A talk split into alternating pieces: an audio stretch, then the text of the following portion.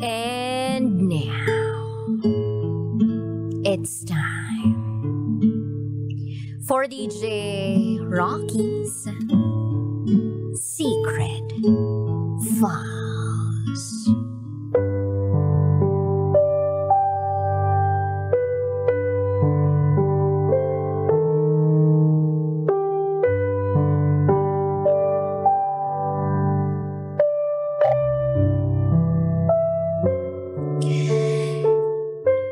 alam ng boyfriend ko na iba't ibang lalaki na ang nakatikim sa akin kapalit ng pera.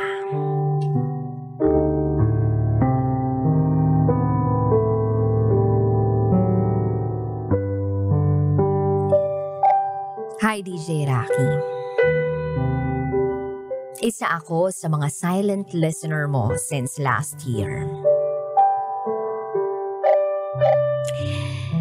And now, for the very first time, I want to share my story. Ang tanging hiling ko lang sana ay huwag akong mahusgahan sa ikukwento ko. Itago mo ko sa pangalang Magda. At ito, ang aking secret file.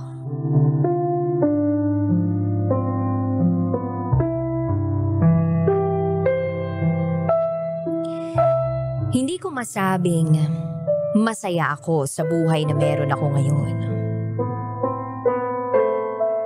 Pero ang natitiyak ko lang ay ang sarap sa pakiramdam na kasama ko ang taong mahal ko. Masasabi kong masyado pang maaga dahil mga bata pa kami. At nakatira na kami sa iisang bubong. Yes, DJ Rocky. Nasa iisang bahay na kami ng boyfriend ko na ngayon ay itinuturing kong asawa. Sa totoo lang, napakabilis ng mga pangyayari sa relasyon naming dalawa ng partner ko na itago natin sa pangalang Jerry. Last June, habang nag scroll ako sa FB ko, biglang may nag-pop na notification. Agad ko yung binuksan. Merong friend request mula sa isang taong hindi ko personal na kilala. Usually, kapag hindi ko kilala, eh hindi ko ina-add o kino-confirm ang request. Pero ang hindi ko alam, kung anong nag-udyok sa akin nung araw na yun para silipin kung sino siya. Pumunta ako sa timeline ng taong yun.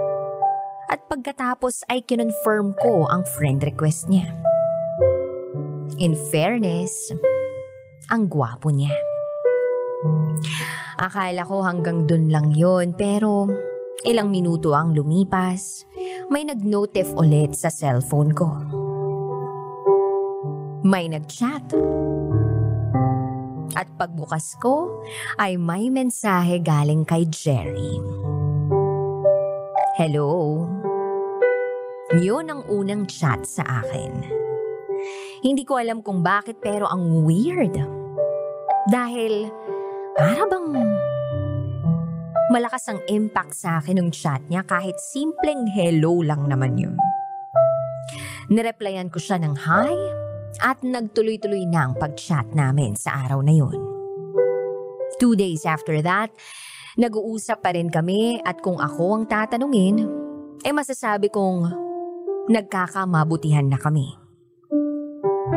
Nagpapakita siya ng motibo na gusto niya ako at ako naman ay medyo pakipot effect pa. Napapag-usapan na rin namin sa chat ang tungkol sa pagkikita namin.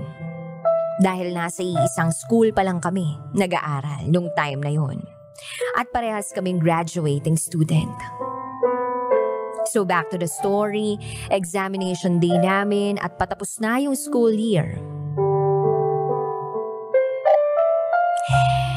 Well, minalas ako. Maaga kasi yung schedule ng exam namin nung araw na yun. Hindi ako nagising sa alarm ko. So ang nangyari, hindi ako nakapag-take ng exam that day.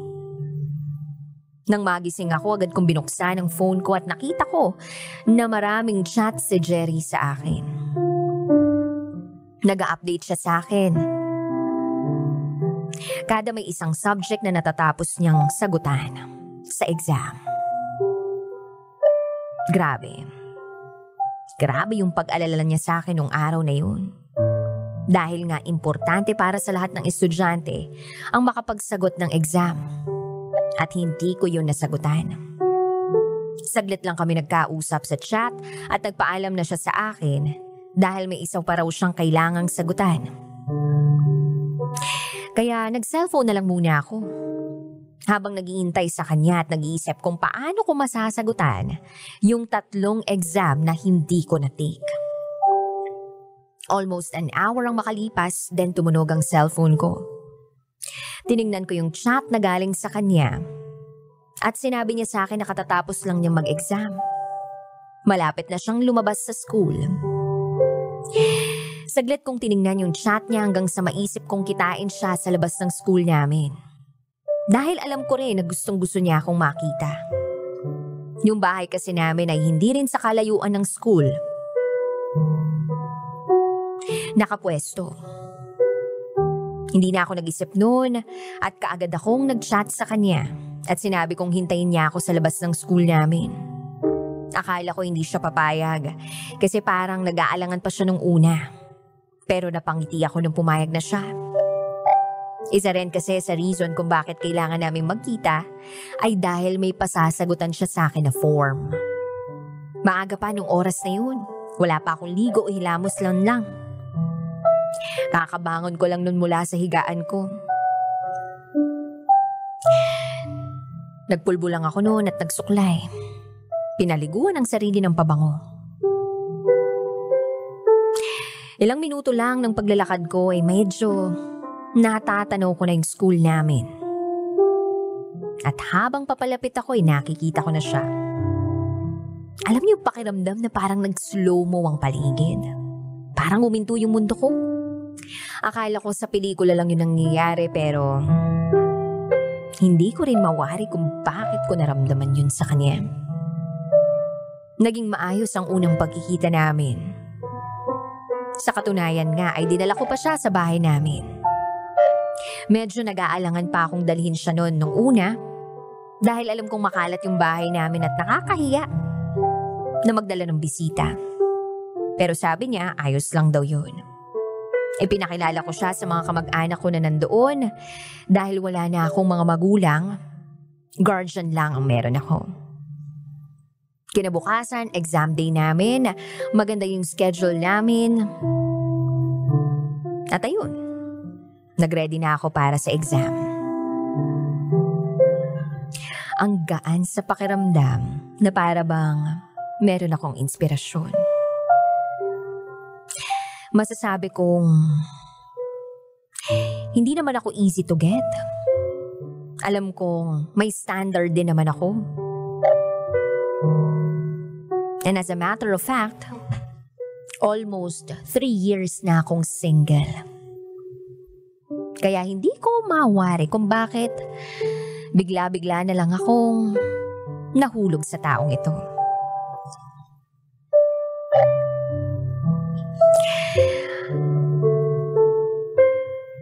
Fast forward, natapos na namin yung exam.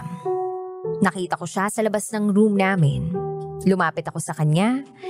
Nagulat ako. Nang sabihin niya sa akin na isasama niya raw ako sa bahay nila. Four days pa lang kami na nagkakakilala ng lubusan. Pero malalim na kami agad. Siguro sa ibang babae, hindi sila sasama sa lalaki. Sa loob lang ng apat na araw pa lang. na nakikilala yung tao. Pero hindi ko kasi maipaliwanag eh. Bakit buong buo yung tiwala ko sa lalaking to? So pumayag naman ako na sumama sa kanila. Maayos naman kaming nakarating sa bahay nila. Inabot pa nga kami ng gabi sa kanila. Dapat nga ay uuwi pa ako pero hindi na lang ako umuwi dahil lumakas yung ulan. Maputik pa sa kanila. Hindi ako sanay dumaan sa putik kaya nagdesisyon kami na doon na ako matutulog. Magkatabi kami sa higaan at nag-uusap kami. And then that night, sinagot ko na siya. Maayos ang naging relasyon namin ni Jerry. Sabi nga, relasyon ang pinatatagal at hindi paniligaw. Sa buong buhay ko ngayon lang ako tinrato ng ganito ng isang lalaki. Palagi ako nakakatanggap ng good morning at good night sa kanya. Nahulog na talaga ang loob namin sa isa't isa. Alam kong maaga pa para ibigay yon sa kanya pero sobra ko siyang mahal at pakiramdam ko ay ligtas ako pagkasama siya. Kaya lang, may isang bagay na hindi alam si Jerry. At hindi ko rin alam kung paano ko sasabihin sa kanyang tungkol sa trabaho ko. Hindi niya alam na iba't ibang lalaki na ang nagawan ko ng milagro. Iba't ibang lalaki na ang nakatikim sa akin kapalit ng pera. Ramdam ko at alam kong nakakahalata siya o hindi ko alam kung nagbubulag-bulagan lang ba siya o nagpapakatanga. Kumakapit ako sa patalim para buhayin ang sarili ko dahil walang nagsusustento sa akin. Kung hindi ko gagawin yun ay hindi ako magkakapera. Mamamatay akong dilat. Siguro yung iba sa inyo sasabihin na may iba pa namang paraan, yung legal, yung maayos at malinis. Pero bago niyo ako husgahan, ay gusto kong malaman niyo na lahat ng maayos na paraan ay sinubukan ko na. Pero hindi pa yun sapat. Kulang pa yun. Sa pagkapit ko sa patalim ay doon ko natamasa ang lahat ng gusto ko. Pera, pagkain, luho at kung ano-ano pa. Sa totoo lang, nakokonsensya ako ngayon. Dalawang buwan na kami ngayon ni Jerry. Nasa iisang bahay kami. One time galing kami sa inuman. Alam ko na hindi pa malala ang tama ng alak sa amin umuwi kami sa bahay. Pero nagulat ako dahil nung makauwi kami ay umuyak siya. Iniyakan niya ako. Nagmamakaawa siya sa akin na huwag ko siyang iwan. Halos mahirapan siya na huminga sa kaiiyak. Nakayapos lang ako sa kanya. Naiyak na rin ako dahil hindi ko siya kayang makitang nagkakaganon. Kasi sa totoo lang, iiwan ko na dapat siya nung araw na yun dahil nagkaroon kami ng hindi pagkakaunawaan. Dahil binabagabag na ako ng konsensya ko. Meron akong lihim eh. Huwag mo kong iwan. Ikaw lang yung gusto ko. Ikaw lang yung gusto kong pakasalan. Ikaw lang ang mahal ko. Paulit-ulit niyang sinasabi sa akin. At parang dinudurog ang puso ko na nakikita ko siyang nagkakaganon dahil sa akin. Dahil sa isang babaeng tulad ko. Hindi ko naman deserve eh. Jerry, yan din ang gusto ko. Gusto ko na ako yung babaeng makasama mo habang buhay. Gusto ko makasama ka bumuo ng pamilya. Gusto ko mahalin ka at mahalin mo ko habang buhay pero hindi pwede. Hindi pwede, Jerry, dahil madumi akong babae. Hindi ako karapat dapat sa'yo. Kasi ang dumi-dumi ko. Sabi ko sa kanya habang magkayakap kami. Pinipilit niya pa rin ako na wag siyang maiwan. Sinabi niya pa sa akin na mamamatay siya kapag iniwan ko siya. Kaya mas lalo akong napahagulgol. Sobra niya akong mahal. At hindi ako dapat mahalin ng ganun dahil ang dumi-dumi ko na. Para bang wala akong karapatang magmahal at mahalin? At habang sinasabi niya yun ng paulit-ulit walang ibang lumalabas sa bibig ko kundi sorry. Hindi kaya ng konsensya ko na manatili pa rin sa tabi niya.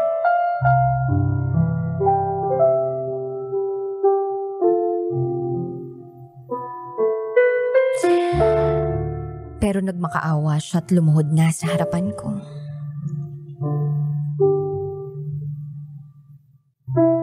Sabi ko na lang, hindi ako aalis sa tabi niya. Hindi ko siya ihiwalayan.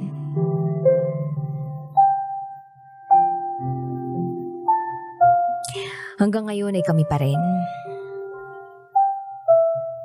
Hindi ko alam kung natatandaan niya pa lahat ng nabanggit ko sa kanya nung nagkaroon kami ng moment.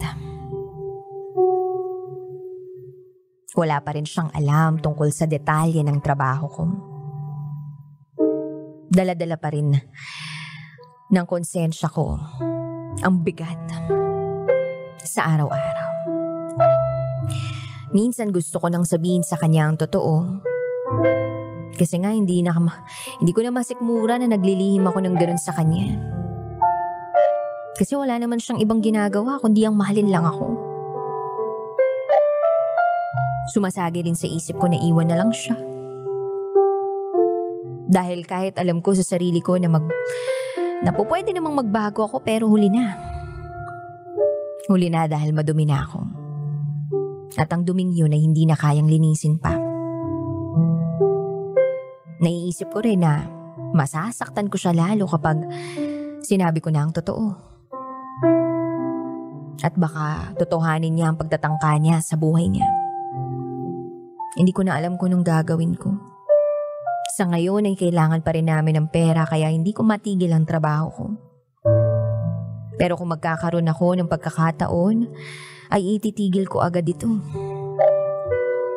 Kung yun lang ang natitirang paraan, kung talagang hindi ko siya maiwan na yun lang ang gagawin ko, ititigil ko ang trabahong yun at magbabagong buhay kasama siya. Alam kong mali pero kapakanan niya lang ang iniisip ko. Mahal ko siya. Mahal na mahal ko si Dad, Jerry. Darating ang araw na mapapanood o mapapakinggan niya to malalaman niya na sa akin galing ang kwentong to. Siguro, eto na rin siguro ang magsisilbing paraan para masabi ko sa kanya ang inililihim ko. Salamat sa pakikinig at pagbabasa ng aking kwento. Hanggang dito na lang po.